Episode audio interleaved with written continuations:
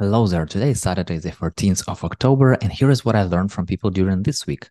Turn off notifications, the power of mindset, the word think in content creation, four questions to grow, and making an impact your way. So check it out.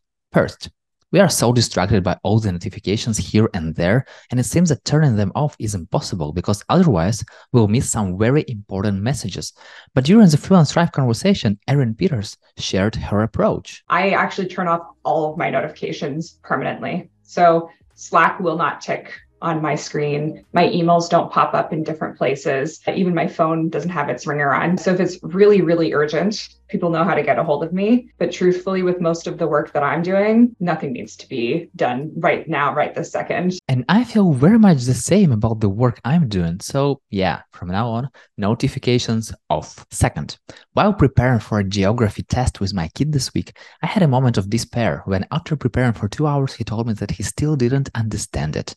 But when I asked what exactly he didn't understand, the answer was everything. I just don't understand. Then I took a pause, looked into his eyes, and told him, just like in movies, Look, if I knew you were stupid, I wouldn't ask you to learn it, but you've learned much harder things before and you are smart. So let's focus just on this one task. And if you want to be able to do it, I go to a teacher and ask how can we deal with this test. So he focused and did a task rather easily. And then he did other tasks we needed to be fully prepared for.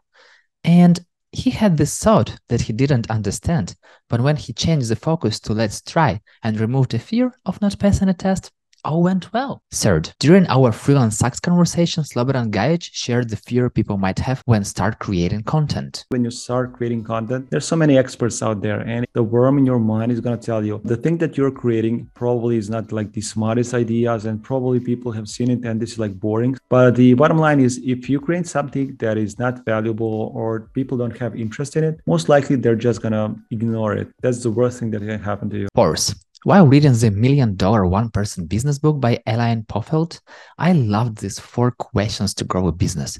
What can I eliminate? What can I outsource? What can I put on the back burner? What can I say no to? Honest answers to them gives you clarity and understanding what to focus on.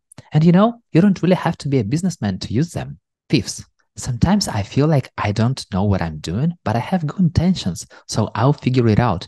And on Community Life Conversation, Fihmiya Hamdan shared a story that speaks to my heart. When I was young, there was a lot of pressure from family to be like a doctor or go to school. But again, I was the middle child, so I rebelled a bit. And I always had put my foot down and I said, no, I, I want to do this. I want to do what makes me happy. I want to do something where when I can look back, I can say, I did it for myself and not anyone else. I don't know where I'm going to go, but I do know that I'm going to do some good in the world, no matter what that looks like. So I would wake up each morning saying, I'm going to do something, but it's mm. going to make an impact. What it's going to look like, I don't know, but I am going to figure it out. And now I know I'm not alone.